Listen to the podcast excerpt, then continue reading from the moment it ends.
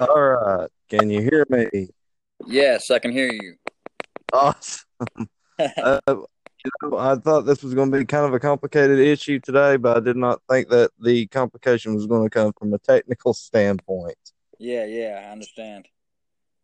All right, so welcome everybody to the podcast. Uh, today we do have a special guest. We have Brother Matthew Colvin, who uh, has who was probably, I believe, my first friend over social media um, after becoming a Calvinist, and Brother Matthew is a Reformed preacher.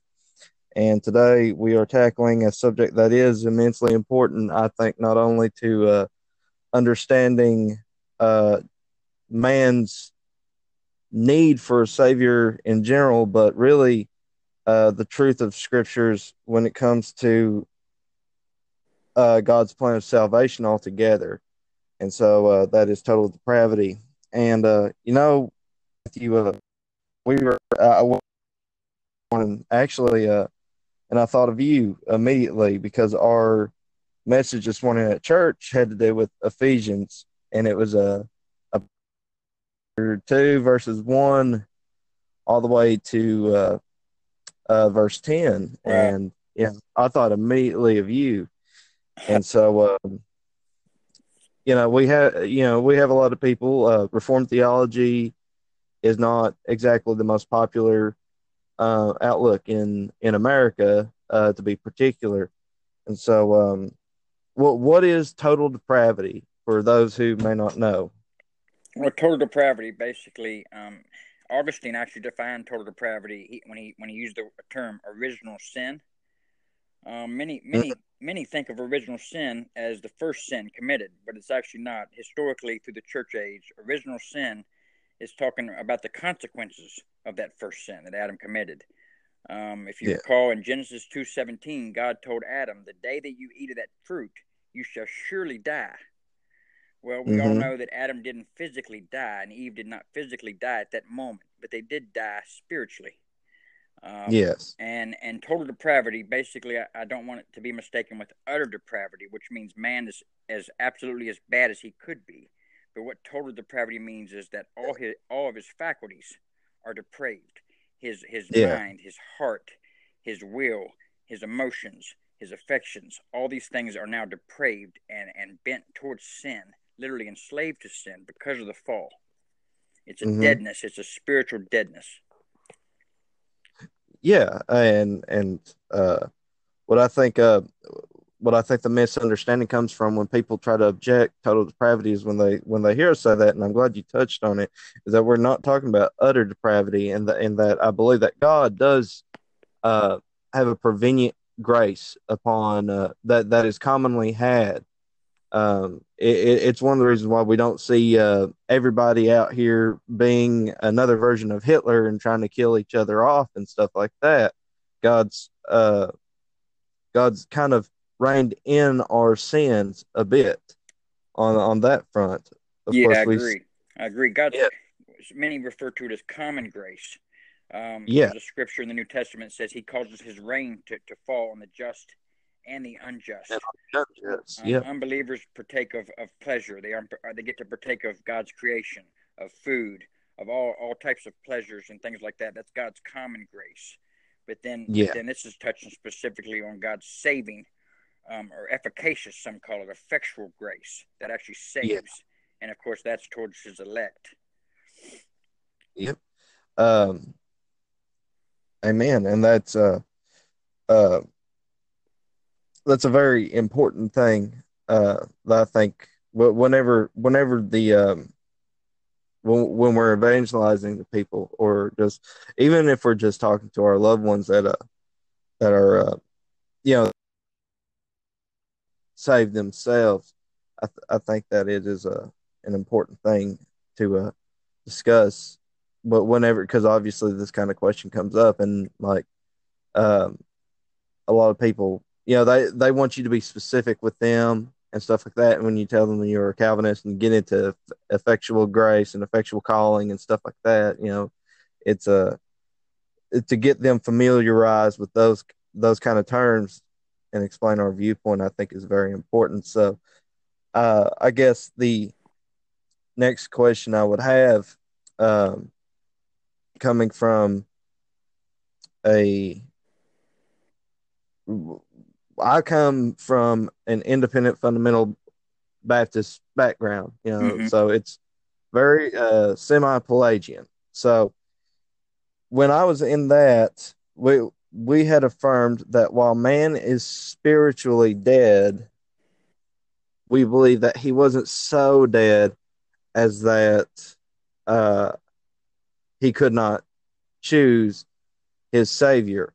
And I'm I'm sure you're familiar with the uh, illustration by Norman Geisler, where the sinner is a man that is drowning in the water, and God throws a life preserver to him so that he could pull him back to the shore. Yes. Yes. So, yeah, we, we've heard that illustration, and we, of course, have our own illustration that contradicts that. But why don't you go ahead and go into it and really uh, kind of lay down just how how that is an unscriptural Uh, illustration when it comes to man and his depravity and his, really his estate as a sinner. Yeah, the, the truth of the matter is, it's, this started back, this has been going on for, for hundreds and hundreds and hundreds of years. It, it started with Augustine, Saint Augustine and Pelagius, um, and basically has to do with, with is man dead? The Bible says in Ephesians two one, you were dead in your sins and trespasses. And once again, God did tell Adam, mm-hmm. the day you eat of the tree, you shall surely die. Um, he didn't tell Adam the day he eats of the tree, he'll get sick. He said, you will die. Yeah. Um, and that's really where the, the contrast is. Are you, are we dead or are we sick? Um, are we, are, and I believe we're dead, like Lazarus um, in the tomb. When Jesus yes. said, Lazarus, come forth. Um, Lazarus couldn't decide to do that. He couldn't make a decision to do that. I like to use the analogy of, of my kids in a burning house. Uh, let's say I come home from work and the house is on fire and my kids are in the house. Um, I'm not going to run into the house of flames and and run into my kid's room and say, all right, kids, the house is on fire, make a decision. No, I'm going to grab them out and pull them and rescue them for the fire. Now, the state of our, us is even mm-hmm. worse spiritually, because they're not just kids in the house that are alive. We're actually in the burning house, dead yeah. in our sins. God doesn't merely come to a sanctuary and heal the sick. He comes to a mortuary and raises the dead. Um, that is the state of mankind. Apart from God, our wills are bound. Our hearts are, are bent against God. Um, neutrality is a myth. No one is neutral. Um, you either for God or you are against him, the Bible says. Um, so this state is not a sickness. We are not in the pool, as some would say, um, waiting for a lifeguard. We are at the bottom of the pool, drowned. And Christ had to come as, as the God in flesh, the God-man, Jesus Christ, had to come and literally get into the pool and save us, pull us out of the pool, and then resuscitate us. And that is what we call the doctrine of regeneration, where he literally breathes yeah. into us new life and, and gives us a will and, and, a, and a heart to love him and serve him. We're not merely sick and can make a decision for him. We are dead in need of life.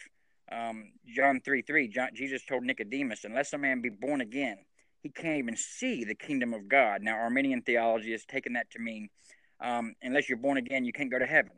No, he said you can't even see the yeah. kingdom. You can't see your sin. You can't see your need. You can't see your depravity. You can't see the word of God. You can't understand the gospel unless you're first born again by the Spirit of God. So you are literally blinded. You know, you're bound. Jeremiah thirteen twenty-three said, can the Ethiopian change his skin or the leopard his spots? Neither can you who are accustomed to evil do good.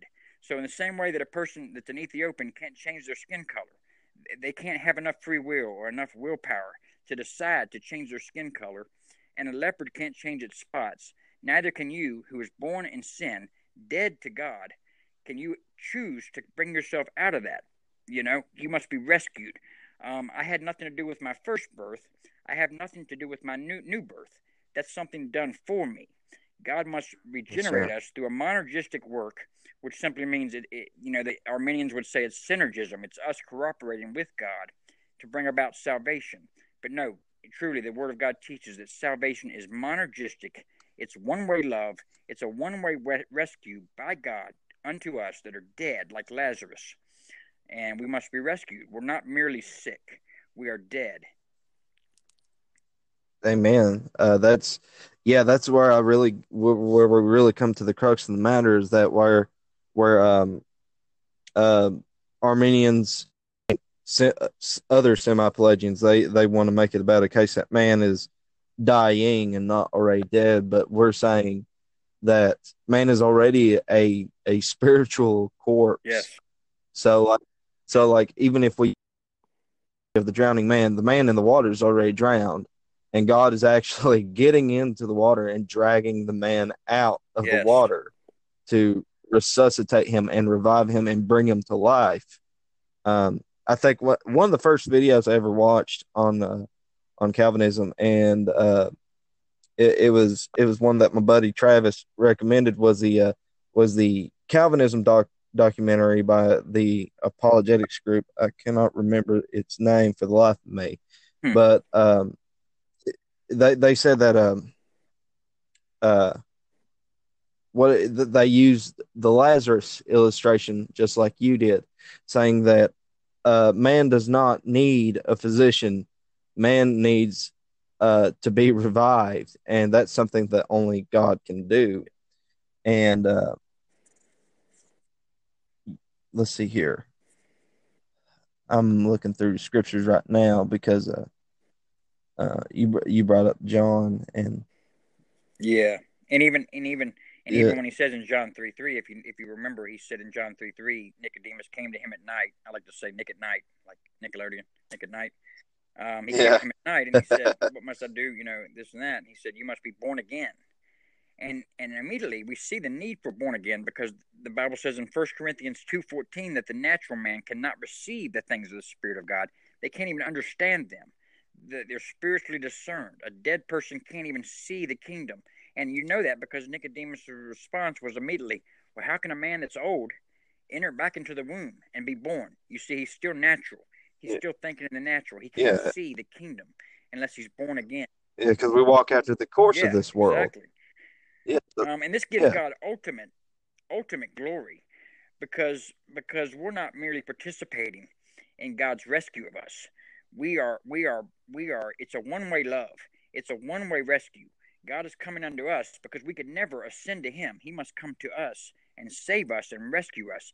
The Bible says in um, Ephesians two, eight and nine, for by grace you've been saved through faith. This not your own, even the faith is, is a gift of God, not your own doing, so that no one may boast. The reason I'm saved and my neighbor's not saved is not because I was able to make a decision. I was a little bit smarter or more intellectual, Or, or I had a little bit more um, free will power, or anything and, like that. And that would give us. I'm saved is because God, yeah, God's grace. It's all God, and what it does, it glorifies God.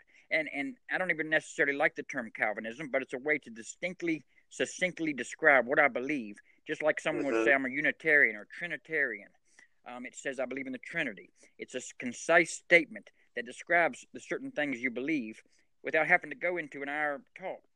And that's what the word Calvinism means, or Reformed Christian means. Yeah. It's a way to describe what you believe in a concise manner, because you don't have a lot of time with some people, you know?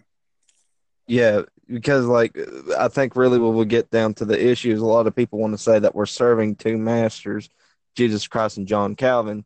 Now, you know, I, I'll be honest with you, I haven't read a lot of Calvin, but, like, I do, I do know that it really what we got to get to is to get away from that kind of false thinking, because really what we're saying is that uh, Calvin's theology that he, he really developed, uh, we believe is an affirmation of scriptural truths that he had more systematized into a theology better than anyone before his time. Absolutely. And that's all we mean about Calvinism. And yeah, I mean, I don't tell people that Arminians, they follow a guy named Jacob Arminius.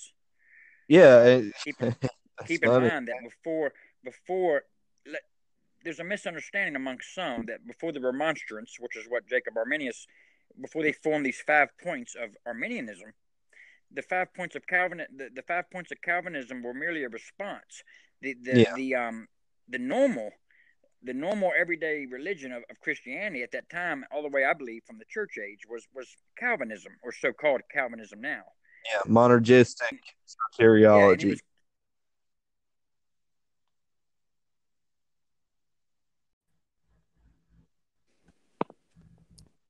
Hey, brother. Hey, can Yes. So we were talking about how monergism was the original religion before it was was was really how Christianity was seen before Jacob Arminius came along. Yeah, hold on that hold on, hold on to that thought. Uh, getting ready to... now. I was just checking to see if the connection got. I have okay. no idea what happened on my end. Okay, I think it was on me.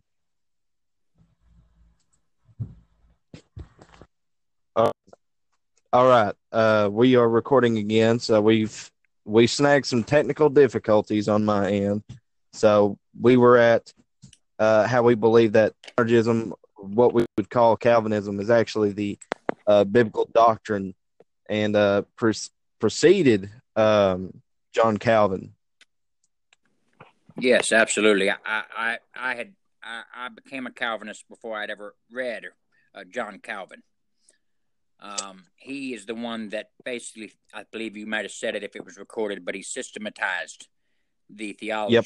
the doctrines, um, you know, much like we have theologians that have systemized a lot of things for us so we can see them out of the scriptures. But I mean, this was taught in, in the book of John. Jesus said, I did not, you did not choose me. I chose you, particularly in John six. If you don't mind, oh, yeah. I want to read a, a passage out of John six, um, John chapter six, verse thirty-five, he started, he said, I am the bread of life. Whoever comes to me shall not hunger. Whoever believes in me shall never thirst. But I said to you that you have seen me and yet do not believe. All that the Father gives me will come to me. And whoever comes to me, I will never cast out. Then if you go down to verse forty-four, it says, no one can come to me unless the Father who sent me draws him. So there it is right there, forty-four. No one can come. Why? Because we're dead. The only way we can come is unless the Father who sent me draws him. Now, now the Arminian theology would teach, and this is not to knock or bash um, Arminians. I know many brothers that are Christians. I believe they're born again, and they happen to hold an Arminian. I actually held Arminian for many years. Most of my Christianity, I was an Arminian. It, it, when we they, get to Pelagianism, that's the issue. That's the issue, where grace is not needed. But um, when it says the Father who sent me draws him, they kind of look at that as a wooing. That God's kind of whispering, hey, you know, and, and kind of, you know, drawing the person so they can make a decision, um, so they can ask Jesus into their heart, which, by the way, is nowhere found in the scriptures to ask him into your heart. But anyways, they teach that as kind of a wooing. Well, that word draw is actually the same word used when it said that they drew, they dragged Paul and Silas like, to prison in the book of Acts. Yeah, and like drawing water out of a well, because I have uh, Chosen by God by R C Sproul. Yes. And Sproul yes. goes into that too, saying that the way they use drag is like how they drag and draw water out of a well. It's not the water's choice to come out. The guy at the top of the well is sending the bucket down and bringing the water out. Yes, yes. And we don't even know we're dead. We don't even know we need God. And he's gracious enough to to to resurrect our hearts. And it's not an unwillful. It's not a um. It's not a pulling or a struggle. He's not like he's pulling us against our will. He is he the is changing of that will. Yes, making us willing so that we come most freely, I believe the Westminster Confession of Faith says, and also the um, London Baptist Confession, sixteen eighty-nine. He makes us come most freely because, you see, when we when man's eyes are opened and his heart is made new and he's able to see the, the, the terribleness of his sin and his total depravity and his enmity against God, um, he runs – any man runs freely to God. Um It's just how it works. But but but notice verse forty-four of John six says, no one can come unless this happens. So, yep. so drawing happens before the person can come.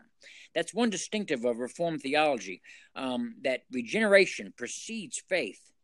Mm-hmm. Um, the Arminian teaches, you know, the Arminian theology and framework is basically that in order to be born, you know, in order to be born again, you must believe.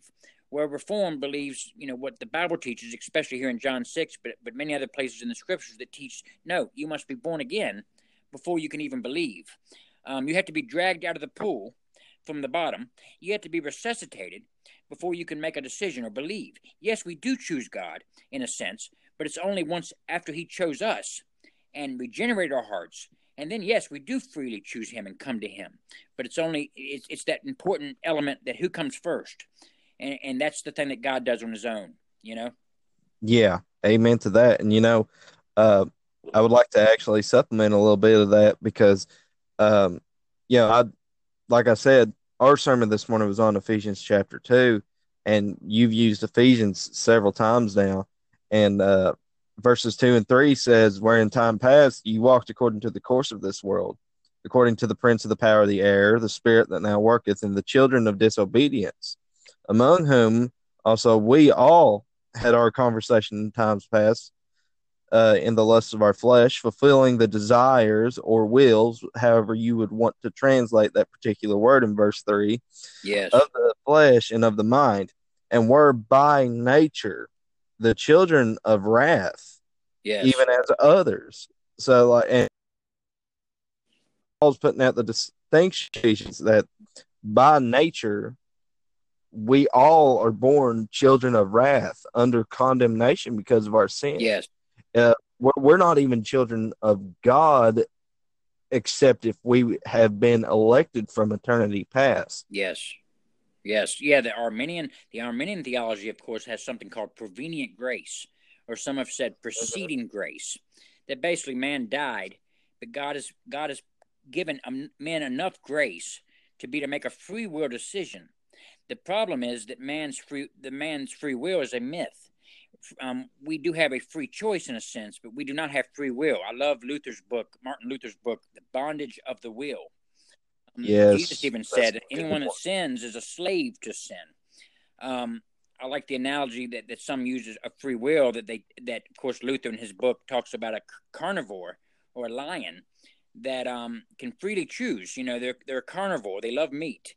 And if you put a steak or a hamburger or pork or anything in front of a lion, and you put a nice juicy salad, tasty salad in front of a lion, guess what that lion's going to choose? one hundred percent of the time, he freely chooses the meat.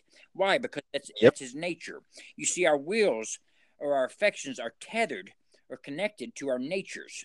That's why an Ethiopian can't change its spots. That's why a leopard, I mean, excuse me, his skin, and a leopard can't change his spots because our our our desires are, and our will are tethered to our natures. Um, I like to say it like this. Jesus said, or, or Paul, excuse me, said that um, we've been transferred out of the kingdom of darkness into the kingdom of his dear son, or the kingdom of light. Um, and I like to think yep. of it like a cave or a, or a prison cell. As an unbeliever, we are dead in our sins. Our wills are bound. But guess what? We can still choose within that sphere, within the kingdom of darkness, or within that cell. I can choose to do push-ups. I can choose to go here. I can choose to eat this. I can choose to do that within that sphere. So a, a, an unbeliever can sin all they want. They can freely choose all the sin they want, and even some good things, but they're not done for the glory of God. It's still sin. They may do some things that look good on the outside, but they're still tied to that ultimate nature and that ultimate sphere, which is also the, the nature of, uh, that's going to receive wrath that you talked about, and it's that sphere of darkness, yeah. and they can operate within that darkness, but they cannot operate outside of that darkness. I like what Piper says. He says, we don't come into this world with decisions to make. We come into this world with loves and hates, and the yeah. things that we love and things that we hate. And for an unbeliever, um, they hate God. They are at enmity with God. Romans one six, um, excuse me, Romans one eighteen says that they that all men know God. They believe, they know that there's a God, but they suppress the truth and unrighteousness. And the illustration has been used. It's like holding a basketball underwater. I yep. know I've been to the beach with my kids many times or wherever, and I have a ball, and I hold it under the water, and you got to hold it down, and you have to exert pressure to keep that basketball or, or ball down under that water.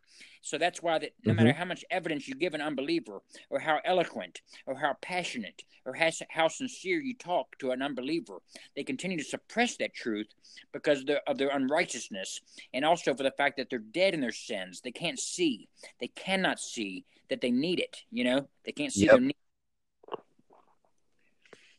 That's the bondage of the will. Uh, man cannot make a, a decision for Christ because, like you said, God God chose already. Those would be his.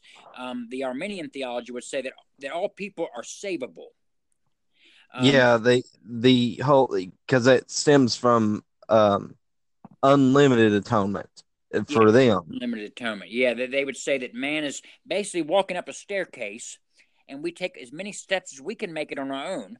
So I go one step, two step, three step. I'm working hard to get to God, and I can't make it quite all the way. So then God comes down and meets me halfway and says, okay, I'll help you up the rest of the way. That's that prevenient grace. That's God. That's that synergism Well, Calvinism yep. looks at the first step and says, wow, it's a million miles high. I can't even ascend to the first step. And God knows that. So he comes all the way down and and shows that it must be all him or we'll never make it. Um, God demands absolute perfection. And in order for any of us to be perfect, we must be receive a righteousness that's not ours, that, that um, R C Sproul called an alien righteousness. Um, it comes yep. from an, and it's Jesus Christ, the very righteousness, the perfection, the obedience of Christ that's imputed to us. And this all stems out of this whole total depravity that we don't have anything to contribute to God except our sin, except our deadness. And that's not even, to, that wouldn't even be labeled as a contribution, you know? Yeah. Yeah. You, you know, and uh, the thing that I admire probably the most about Calvinism, and this is not to sound arrogant or proud in any kind of way, it's that I think that we are, like, our theology uh, makes the whole Trinity of the Godhead more active than anything. Um, we've heard the uh, explanation before, I'm sure you have too, is that salvation is Trinitarian. God the Father declares, God the Son accomplishes the atoning work, and God the Spirit does the regeneration. And uh, something that... and. Because when we go to John one, and especially when we get down to verse twelve and thirteen, I, I thought y- you can't really understand where the controversy comes from because it's so plain and black and white that I'm surprised there's as much controversy as it is. Yeah. But as many as received him, to them he gave gave he power to become sons of God, even to them that believe on his name, which were born not of blood, nor the will of the flesh, nor of the will of man, but of God. He yeah. gave that power, that righteousness, to become sons of God, sons or daughters of God. And it is not our own work. And it, it just, it's briefly touched on in John chapter one, but, you know, it's all throughout the scripture. You can see God's work. Yes, so definitely. I believe. Go ahead. Uh, yeah. I, I mean, I just, It seems so. Where where do you believe that the controversy is really coming from? Do you, because I'll tell you that with me, I felt that explaining man's responsibility for his sin back when I was a semi-Pelagian, I, I believe that we were better at, at explaining God's responsibility or um, man's responsibility for sin and God's uh, responsibility for salvation, and that just.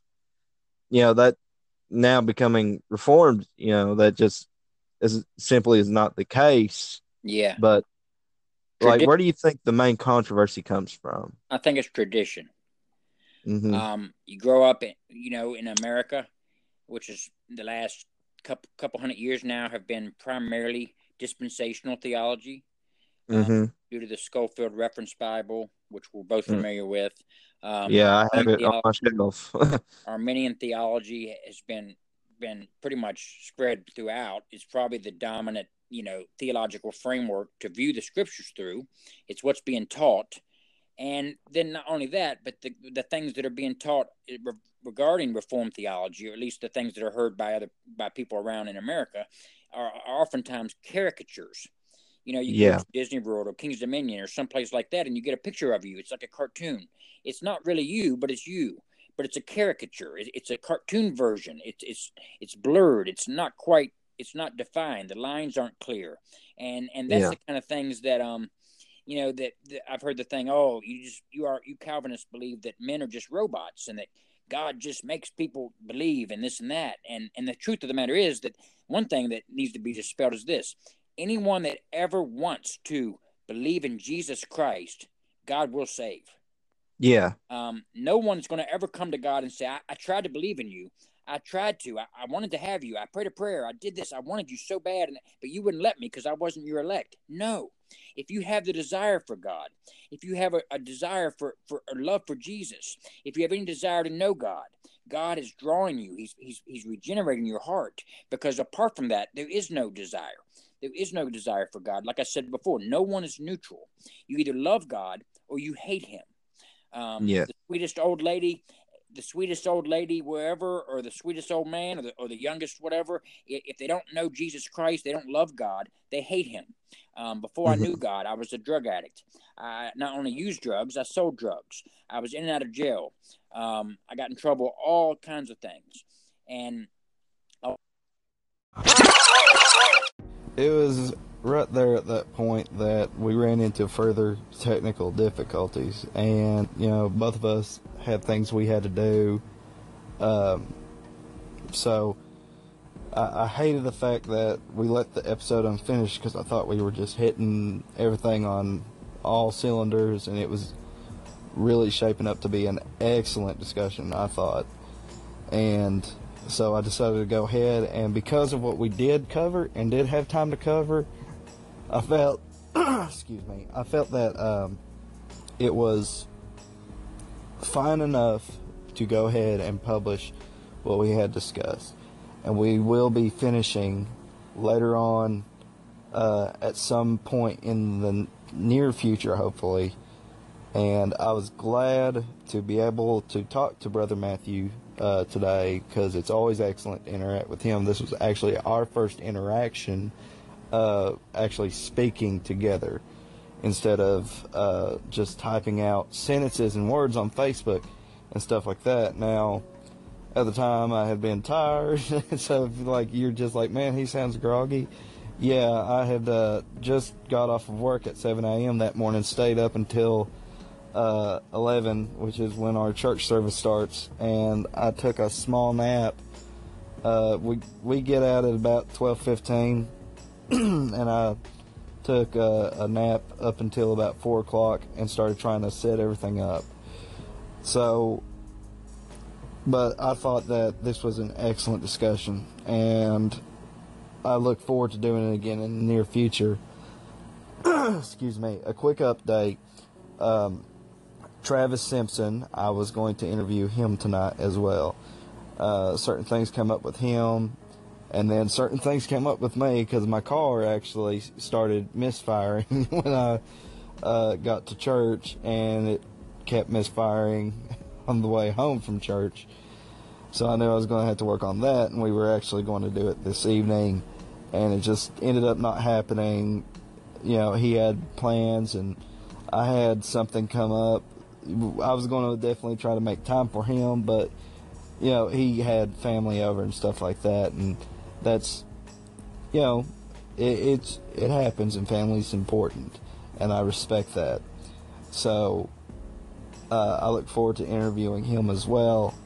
Um, once again, Brother Matthew, uh, Matthew Colvin, he will be uh, covering Total Depravity. And an idea I thought was cool was to see whether or not we could cover all of Tulip throughout the summer if we ever get the time. And I thought, even though we ran into some technical problems over and over again, I thought it was very well done, considering um, we had very uh, we had very few technical difficulties. We just had a couple of them pop up. I guess um, I'm starting to think that Um, fifteen minute intervals is when they want, uh, you know, is when it cuts the call off or something.